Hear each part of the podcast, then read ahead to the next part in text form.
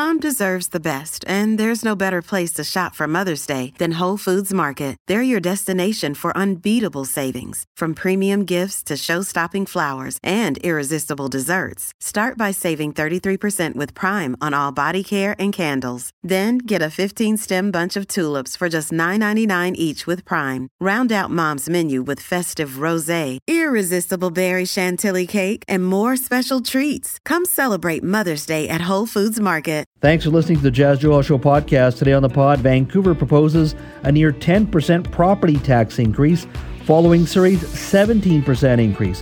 Why are councils hitting taxpayers with massive tax hikes? Plus, from staffing challenges to severance packages, is the writing on the wall? Should Surrey residents get ready to say goodbye to the RCMP? That's all next on the Jas Johal Show podcast.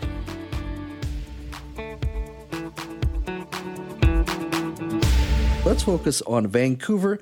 Uh, today, the city announced that its uh, draft 23, 2023 budget includes a proposed 9.7% property tax increase. The total budget for the city sits at about 1.96 billion dollars, just a shade under two billion. Now, where's that money going? Well, of the 9.7 percent, one percent is going to go to infrastructure renewal. That's what the city's calling it. Uh, 2.7 percent of that goes to the Vancouver Police Department, and five percent goes to city services. Now, earlier today, uh, Vancouver Council Sarah, Sarah Kirby-Yung spoke to our Jill Bennett about the proposed increase. Take a listen.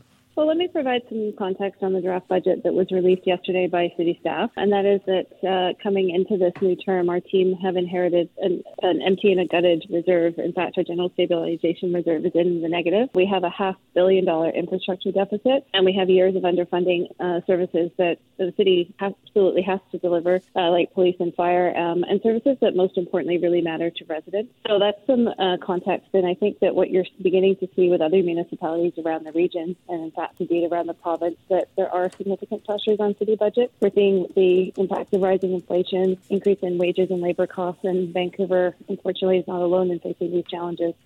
That is Vancouver Councillor Sarah Kirby-Yung speaking to our Jill Bennett a couple of hours ago. So that's where she says the 9.7% number comes from. But, that, but let's put that in context just for a moment here. This weekend, Surrey announced a proposed massive 17.5% property uh, tax increase. Now, 9.5% of that is specifically due to the police transition. So that's a one off, or at least uh, specific to Surrey. Uh, it is not specific to the rest of the region, of course. Um, but that still leaves about 8% increase for residents of Surrey for other basic services. You look at Coquitlam as well. Let's go through the whole region for a moment. 5.4% uh, property tax increase. Uh, White Rock is looking at a 9% potential increase for the average single family homeowner. Langley Township, 7.2% increase.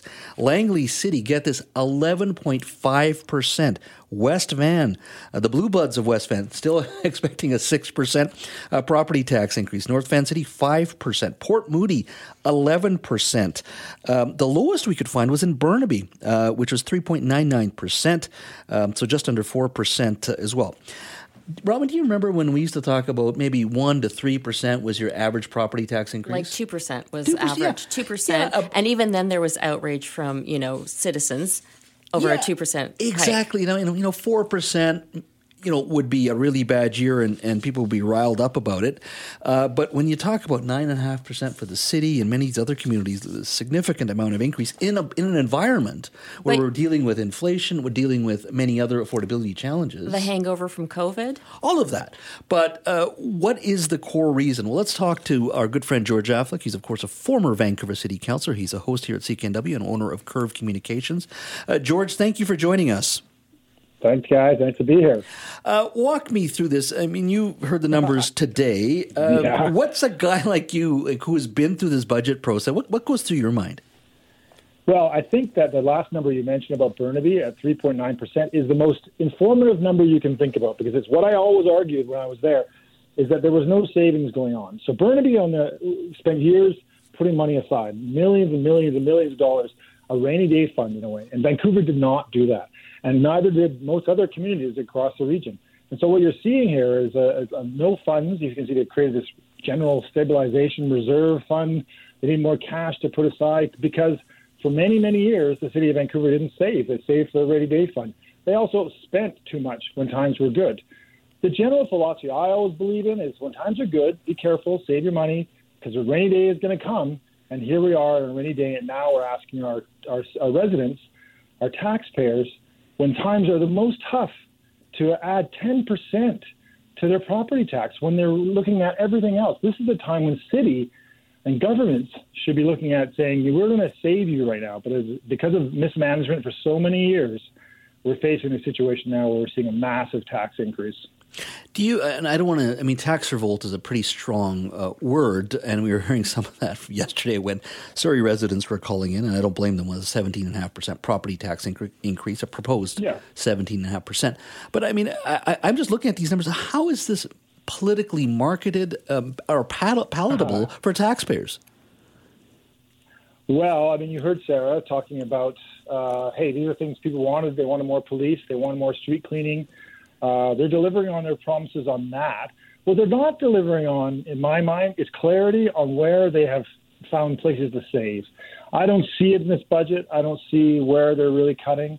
If you add in the capital budget, which came in December, which is a massive three, three times the size that it used to be, say, 15 years ago, uh, this is borrowed money that then costs. There's an interest rate sitting at 10% now. When the city has to borrow money, they got to pay that money back. That goes into the operating. For those people who don't understand, there's a capital budget and an operating budget. The capital budget is either money that they get through development cost levies and things like that, or they borrow to build things like fix up bridges, to build big infrastructure pools, things like that. The operating budget, day to day operations. But you have to pay off any debt in the capital budget through your operating. And so the operating budget in alone, I think the, the assessed uh, cost to manage the capital is like almost pushing 15%. So it, debt is a huge problem, and the more they take on, the more expensive it gets to operate the budget. So, George Robin Gill here. Uh, back in 2022, mm. just a few months ago, Ken Sims said that there was no way that a 10% tax hike would be sustainable.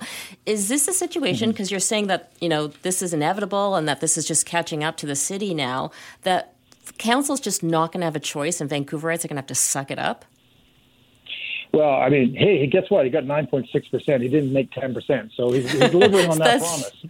Uh, so, you know, he's not a liar. Um, well, I think that, you know, what if, if I were them, I would say, okay, sorry, everybody. It's, this year is going to be rough, but here's our four year projection. Here's what we're going to do. Here's how we're going to get back to 2% or 3%.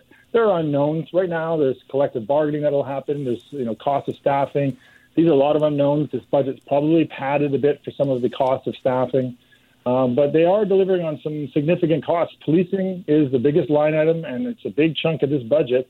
Uh, streets alone, I mean, you can basically do every percent of budget of tax increase represents about eight million dollars. So every time you want eight million dollars, you got to add, you know, very roughly about a percent on your on your tax increase. So if you want 50 million, that's you know that's five six percent increase.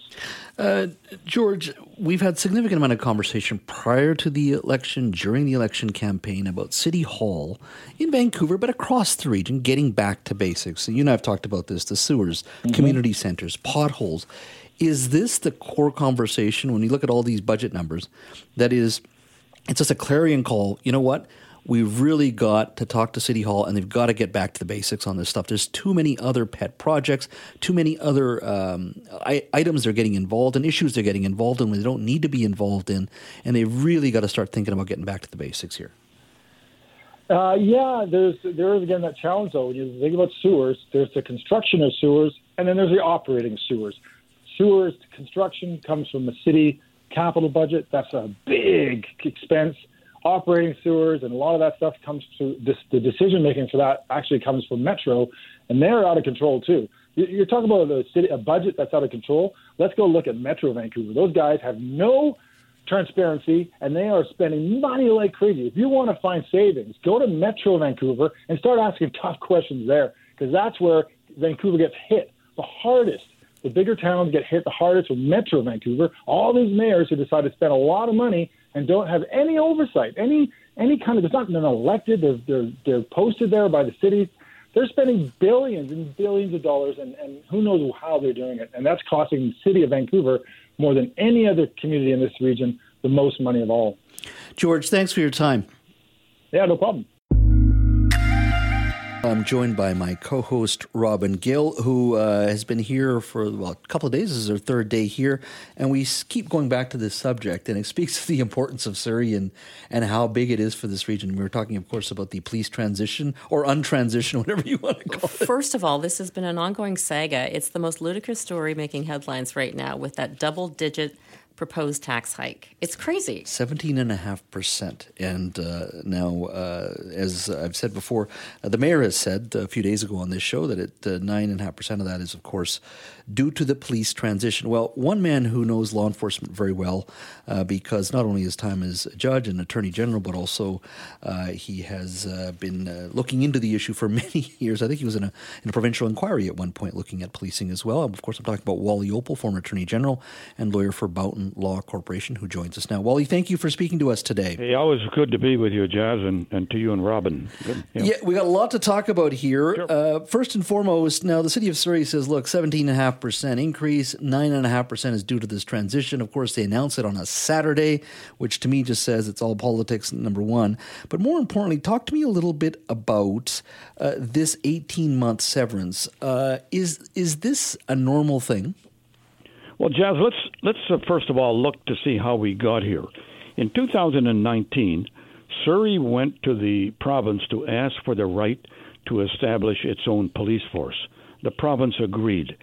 So Surrey then uh, established its own force, and they started to advertise and to recruit officers from across Canada.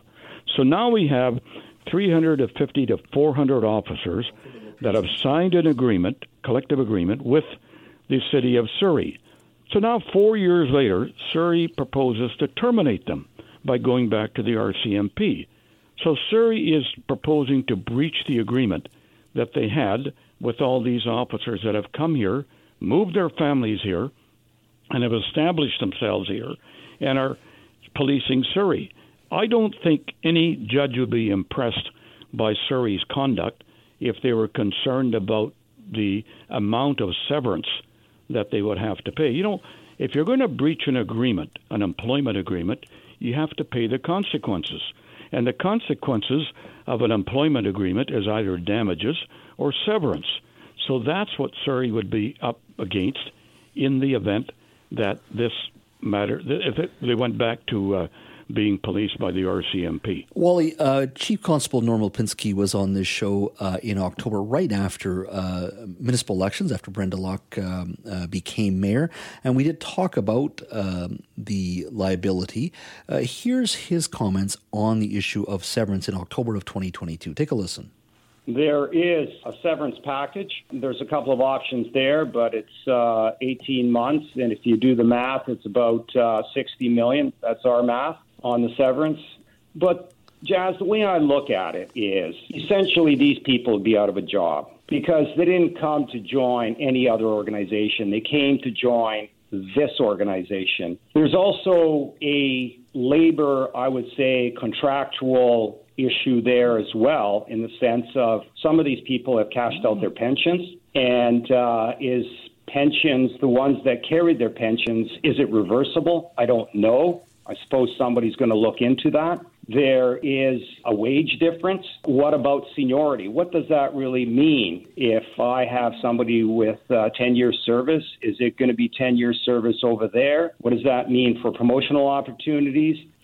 Uh, listening to uh, Chief Constable Lipinski, uh, um, first thing I keep saying, I feel, Wally, is number one, what a mess. Number two, uh, Mr. Lipinski uh, or his organization has said, I think they're up to what, 350 members now. Are we past the point of no return in your mind in regards to reversing this? Well, that's something that Mike Farnworth will have to decide. But but I agree with all those issues that Norm Lipinski has raised. You know, look, if you're going to willfully breach a contract, you have to pay the price. And that's what Surrey will have to do in the event that uh, they go back to the RCM. The other thing that concerns me here, uh, Jas, is the the persistence of Surrey talking about how the costs are, how expensive it's going to be. Hey, wait a minute. Why did you vote in favor of the transition if you didn't know what the costs were going to be? You must surely have known, City Council, that if uh, you're going to move from one police force to another, there are going to be substantial startup costs. That's a given, and everybody should have known that. And if they didn't know that, then why did they vote in favor of a new police force? And I'm sure the citizens of Surrey would like to know that. Wally, you've served in cabinet. You're a former BC Attorney General. Is it fair that Surrey's basically punting this to the province and making it their problem? Well, well, I don't know if punting it is the right, right, right term, but there's no question that uh, this is the the province will have to decide because the province has an overall overall responsibility to decide what's good for, for the province and for Surrey. So this is not just about Surrey. This is about uh, the question of how will the RCMP detachment fit in with the overall policing plan that the province has. See, the province has said they're going to go into a regional policing system. So will a police force like the RCMP, with its headquarters in Ottawa, how would they fit in with the future of policing in British Columbia? So that's something that Mike Farnworth is going to have to uh, have to consider but this as he moves forward. So there's no easy answer here. Uh, Surrey, uh, he has an obligation to listen to Surrey, and uh, and that's what he's doing now. But uh, you know, Surrey, you can't start changing news uh, police forces every four years, and that's really what Surrey is doing here. And if you're going to do that, then really there are lots of consequences and lots of damages that you're going to have to incur along the way. But you just said it. You can't just keep changing a police force. So have we gone too far down the road, and is it basically a done deal, and Surrey will be stuck with this police service? Well, I, am not, that's Mike's problem right now. But I, am not going to answer that. But I can tell you. In regards to the RCMP, though, uh, you know we've we've gone from transition, and I've, I've called it untransition. I know that's an inelegant word, but yeah. uh, the the RCMP now, if they wish to make their case, have to prove to the Solicitor General, um, uh, to Mike Farnworth, uh, that ultimately they can restaff appropriately and quickly uh, in a transparent way where he feels that public safety is an issue. And I think that that, that is the challenge right now. The RCMP can you're, they convince yeah. Mr. You're Farnworth? absolutely right because 37% of the officers who are now a part of the Surrey Police Service came from the RCMP. So there's obviously a shortfall with the RCMP. In fact, all police forces in this province are looking for more officers.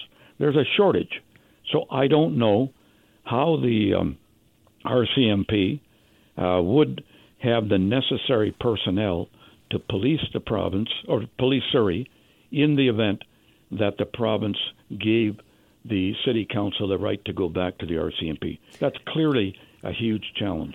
Wally, thank you for your time today. Really appreciate it. All right. Always good to be with you. Joining me, of course, is my colleague uh, Robin Gill. Robin, uh, this is probably obviously the most uh, uh probably talked about subject on this show the last three days, and I'm glad to have you uh, join me because uh, it, it, it it is ongoing, it continues, and joining us now is Richard Zussman, Global BC's legislative reporter, and I want to talk to a little bit about the Surrey Police uh, transition uh, based on some of his words yesterday and also what's uh, transpired over the last 24 hours or so. Richard, welcome. Hey, Jeff. Thanks for having me. Yeah, before we get into the issue of Surrey, uh, I think we should talk just for a brief moment about uh, MLA Melanie Mark. Uh, just maybe a couple of hours ago in the, in the legislature, she announced her resignation. It was an incredibly thoughtful, and emotional uh, speech that she delivered in the legislature. We have a few um, few uh, moments of, from that speech. Take a listen. This decision did not come lightly. I am not quitting. If anything, I'm standing up for myself. For the first time in my life, I'm exercising my self determination as a single mother to put myself and my daughters first. She's changed this place, she's changed our province. She has unimpeachable character. Um, every memory I have of working with Melanie is a treasured one, and I'm so grateful to have been her colleague. Uh, Ms. Mark, uh, I should mention, was the first First Nations woman to serve uh, in BC's legislature.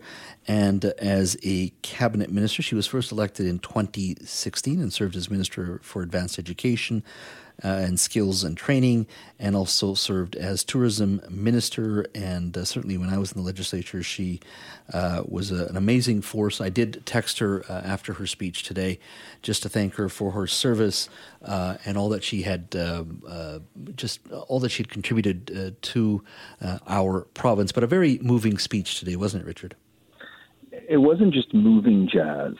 It was uh, foundation rocking, uh, questioning uh, the colonial institutions that we live in in this province. Uh, part of what she said is she described the legislature as feeling like a torture chamber. Mm-hmm. Uh, and when I asked her about that following her speech, she said it was the attack that she received, uh, not as a minister, but as a First Nations woman. She says that women get it far worse than men do in the legislature, in public life, that Indigenous women, Indigenous individuals get it far worse in elected life than everyone else does. Uh, that we need to work together to understand uh, the inherent colonialism and racism in our society and row together, as she described it, to help make things better. And she's young leaving elected life, but she described it as having a lot more to give to help address these fundamental issues. Mm-hmm. She said institutions fundamentally reject change. They are allergic to do things differently, particularly colonial institutions like this legislature and the government at large. And ultimately, she believes she could achieve some through that system, but can achieve more success outside of it. Richard, did she leave the door open at all and maybe suggest that she could come back to politics one day? It, it didn't sound like it, Robin. It sounded like this was someone who was finished in elected life, that she can achieve more outside of it, uh, that her accomplishments she described were often criticized and not celebrated, and that she accomplished so much that was not recognized by the media, uh, her colleagues, it seemed, the institution itself, the public. And there is a deep distrust towards that. And yes, she's working on her own health issues. She described she was recently diagnosed with ADHD, that a child is going through a health issue as well, that she needs to be there in Vancouver with them rather than traveling here to Victoria for the legislative session. Again, those things could change, Robin, but it sounded like she believes that, that her skills, her energy that she described, a huge amount of energy and excitement for life and, and changing things can she can be more effective doing that outside of, of this legislative chamber. It, it is an indictment, isn't it, though, when somebody feels they can do more outside than inside. I'm not saying that contribution outside can't be significant, it can be, but you're a lawmaker inside. You should be able to do a lot more. But the fact that an elected official, first First Nations woman, as I said, elected, uh, feels that more can be done outside of that chamber is an indictment, uh, I think, on all of us to a certain degree in regards to doing better, uh, because it shouldn't be that way. You shouldn't have to she shouldn't have to make that statement. No, and this is part of what I think she hopes people take from uh, hearing her words. And, and you'll see a lot more on this on the News Hour tonight. Uh, I'm going to play in my story as many of these clips as possible uh, so that people can see these words coming from her voice rather than mine. And, and you know, we, we saw something similar with uh, Jody Wilson-Raybould leaving elected life there. Um, and, and Mark said somebody needs to do the research here on the way that Indigenous women, First Nations women, are treated in elected life, and that women are treated in elected life, and it is not the same as what other people are feeling, and that is a problem with our institution that that I think many agree needs to be addressed. Because, like you said, Jas, being in elected life, having that power to be a lawmaker, is in some ways the ultimate power, and to feel that your voice is not being heard or you are um, not being properly acknowledged for that uh, is a challenge within our institution. Uh, part of it, and this is my assessment, is we have uh, politics has gotten to the point where you actually have people who are paid uh, to find fault in everything people do. Yeah. You can focus your attacks, uh, not just media, but more so in social media, uh, websites, uh, all of that. Uh, the attacks today are immediate and sustained and pointed more than ever before. It isn't just about taking criticism on the six o'clock news or the morning newspaper. This is criticism that can start at six in the morning and, and evolve and change, but still be persistent all day, every day, and people pile on because yeah. you're not viewed as a human being. You're viewed as a character, a politician. There is no, you're not a human being. You're you're just somebody who can be criticized. So, uh, I, I and I've been there on the other side of, of, of uh, you know dealing with that criticism as well, and I understand where she's coming from. It is a tougher business today. Uh, I think it is still the the ultimate position in regards to doing good in society, but the issues that she raised today, and other women have raised should be of concern to everybody, our democracy, because when you cannot attract good people, and there's a general assumption amongst the public that we are uh, guaranteed uh, this lifestyle, this democracy, this government. That is not true. Societies can fall very quickly when you don't attract good people and encourage good people. And when good people can't feel uh, they can do good work, they will put their names forward. But increasingly in politics, good people saying, I don't want that criticism. I am not going to put myself through it. I'm not going to put my wife through it, my husband through it, my partner through it. I'm not going to put my children through it. And what you're hearing from her is what you've heard from other women as well that we have to do better or our democracy will suffer. Our leadership will suffer. Yeah, well said, Jas, and, and I don't think there's a lot to add in that regard, but you are correct in your notion that our institutions are the strongest when the best of our society feels like they could be involved in our institutions. And when that is no longer the case, our institutions falter. Absolutely. We are speaking to Richard Zussman, Global BC's legislative reporter. We were just talking about uh, MLA Melanie Mark announcing her resignation uh, in the legislature. Uh, of course, Richard will have more on that story on tonight's News News hour. Let's talk about the issue of the moment, which is, of course, the Surrey, City of Surrey's police transition. Uh, earlier this week, uh, the mayor of Surrey said a 17.5% uh, property tax increase is coming. 9.5% of that uh, would be for the uh, transition back to the uh, Surrey RCMP. Now, earlier today, Richard Vaughn Palmer, a columnist with the Vancouver Sun, was on, was on with Simi Sara, and he talked a little bit about the provincial government's uh, skepticism when it comes to moving back to the RCMP, basically picking up on some of the comments you made yesterday. But let's take a listen to Vaughn here.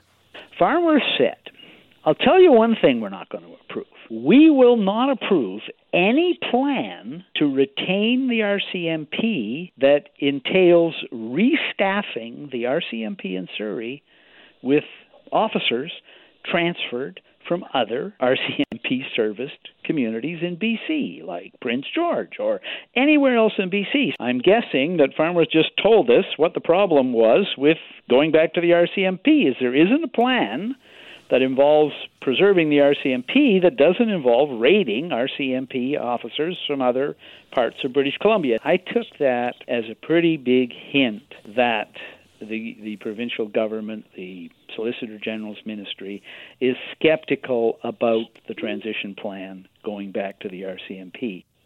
Now, Richard, is this that one of the main points that could actually uh, mean the Mike Farnworth and the government are looking at keeping the SPS? For sure. I'm learning a little bit more about exactly what is in that plan. It's never been made publicly available, but what Vaughn was referencing was part of the original plan. It is no longer part of the plan. That the RCMP was planning on moving officers from other parts of the province to Surrey to help offset the losses of uh, officers who've already committed to going to the Surrey Police Service. What I've also learned about the plan, uh, and that is currently missing, uh, is the idea of how many people actually graduate from the RCMP. So the numbers that are being used by the RCMP uh, and the city of Surrey are based on how many people are in the program to become RCMP officers. And it does not factor in the number that fail. And about 17% of those that start the program don't finish, which means there could be a shortage of 17% policing. We also know that right now in Surrey, about 20% of all calls are done by the Surrey Police Service. So the RCMP doesn't just need to maintain its current staffing numbers, it needs to increase. And the last piece I am told that the minister is concerned about are retirements.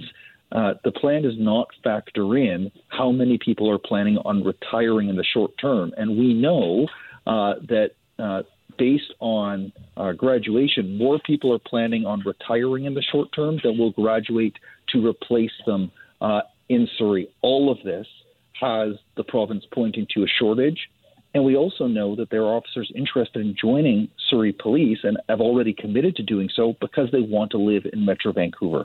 They don't want to be in a position with the RCMP where they can be moved to Burns Lake, to Vanderhoof, to Williams Lake, and away from Metro Vancouver. All of that points to the fact that the RCMP has a serious problem here to ensure that they get the staffing.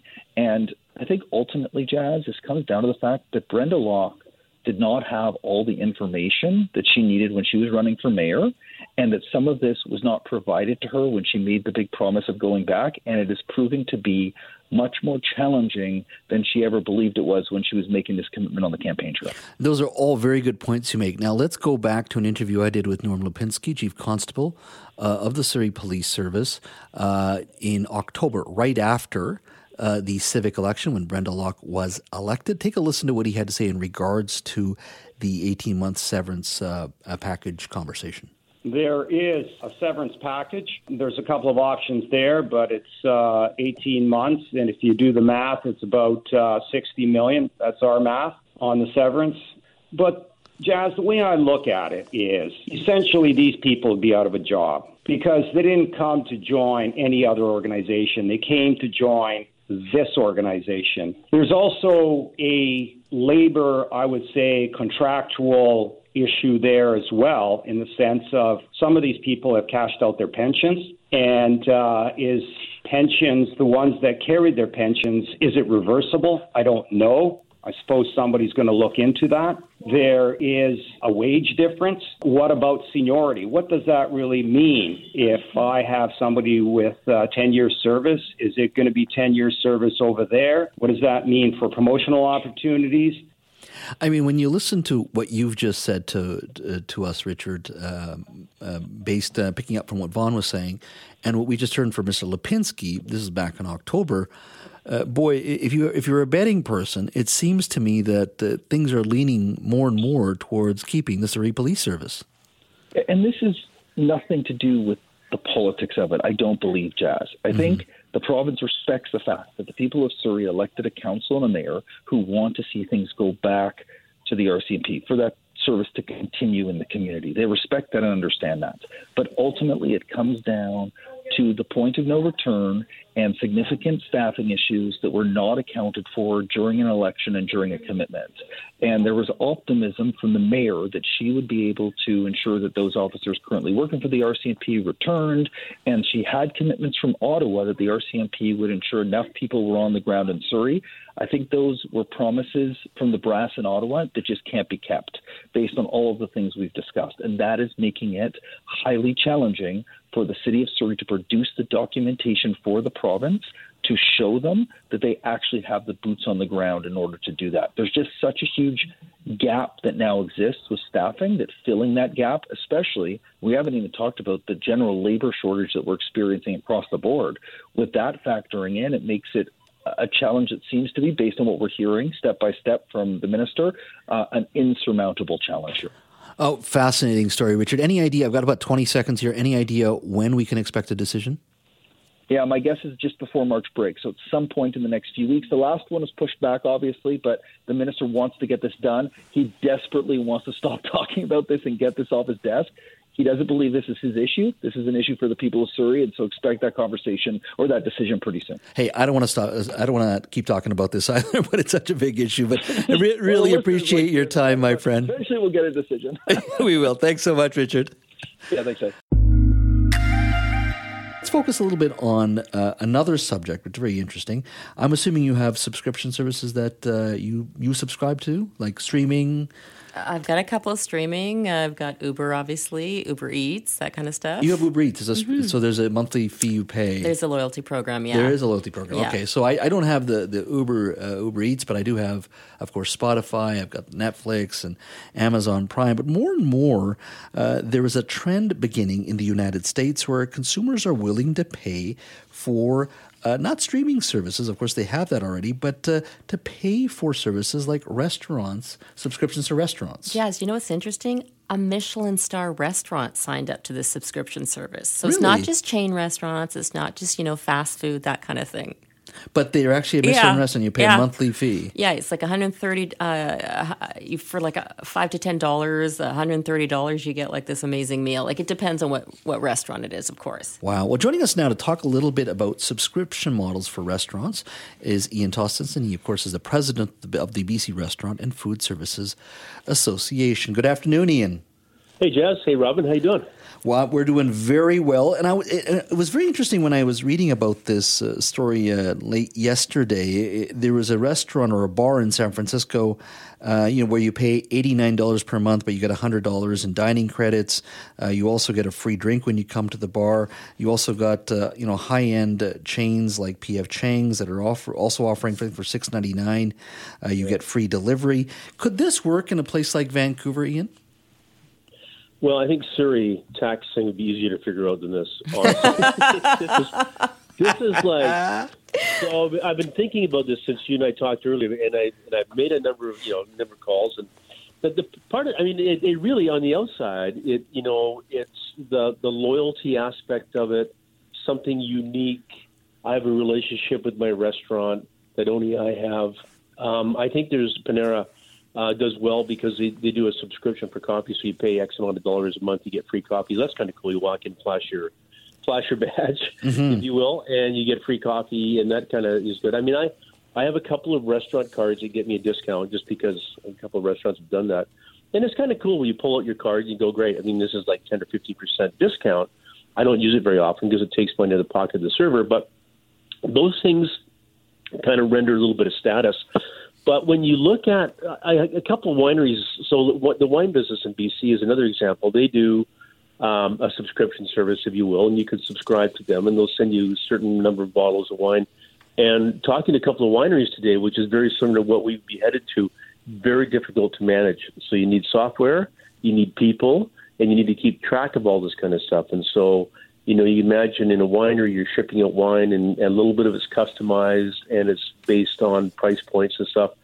Same with restaurants. Um, I think it works in some cases. Um, I was talking to our friend Kelly over at Romer's uh, this afternoon. He thinks it's a cool idea if you have an item that's unique that um, you don't mind paying a subscription to have access to that, or a unique time, or maybe it's you get you know unique patio time or unique places on the patio. Uh, it's all good stuff because it's it's membership driven. It's like going to a golf course. You have all these different perks.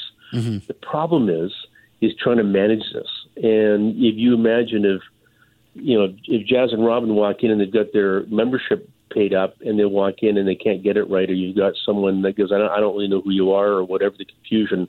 So I think it's fraught with danger. I think uh, Robin, you raised an interesting point about subscriptions when it comes to food delivery. So you can subscribe to like Uber Eats or DoorDash, and you get you know discounts or no delivery fees and certain get your food faster than the guy next door. Those sort of perks. But I think we're a ways away yet, um, Jas, from seeing this. I mean, part of the problem is not to change the topic, but you need people to run this, and we're, we basically don't have enough people to run anything right now um, without being frantic at all times. So it, it really requires a lot of strategy. Well, it's the labor shortage, but you also have to think about you have to pair up with something like Uber or Lyft to get it delivered. so how is it any different Yeah. from Uber Eats? But isn't the, the, the challenge there, like for, for your Uber Eats subscription? So what do you pay per month for that? It's something like nine ninety nine. And what do you get for that? But I get a discount on Uber, my Uber rides. what kind of discount? Like, is it for every ride you take? I you get like yeah, five percent off. Every ride, Every and you ride. and you use Uber quite a bit. Yeah. And is that for food then too? You get a discount and there. then you get a discount on food. You get free deliveries, and sometimes it's like a two for one for certain restaurants. I try to support um, restaurants that can afford this, obviously, because you know Yeah. they there's a big cut that they ta- a loss that they can take too. Yeah, it, it's interesting that uh, Robin says that here you have a, a massive, massive conglomerate, but it's a big company, global, really, in the grand scheme of things. Head office in San Francisco that they can afford to do this. Uh, but it, it, it is concerning, as you say, Ian, that, it, that the local uh, business can't do this because of the software costs, the labor challenges that are there. Uh, and it, and it falls to the Ubers of the world or the ma- bigger restaurant chains that can only do this. Because one would assume, just looking at the familiarity that you have. Let's say you have a local bar that you love going to. That it that the industry itself is ripe for that type of disruption. Yes, yeah, it, it totally is, and I think if it was a bit more normal and and you know we didn't have the effects of inflation and you know labor and all that kind of stuff, there's some innovation we could really do around this, but you've got to do it um, en masse. So you can't sort of have. I, I was reading about one restaurant. I think they have like 100 customers, and I'm thinking that's not very good because 100 customers you're going to manage. Uh, you know, you're managing 100 customers with a person. That's not very efficient.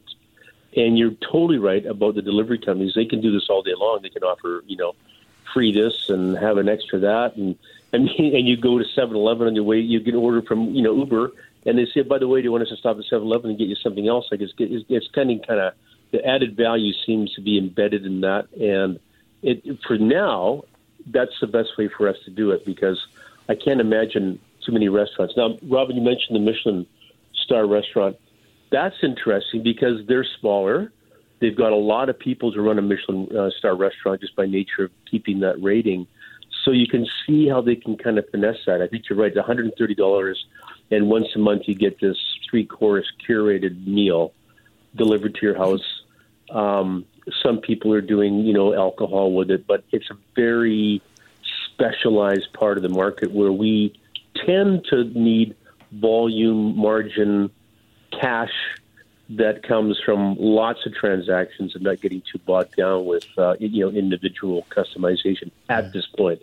But if it's something special like a Michelin star, don't you kind of want to go into the restaurant and you eat would. it? And you, you want the ambiance and the food not to be cold and no, whatnot. No, no. You get your subscription on Uber, you get it for free. You watch Netflix, you're subscribing there, you're good to go. then you don't have to talk to your dinner companion, right, Ian? That's right. there you go. Ian, thanks for your time. Yeah, guys.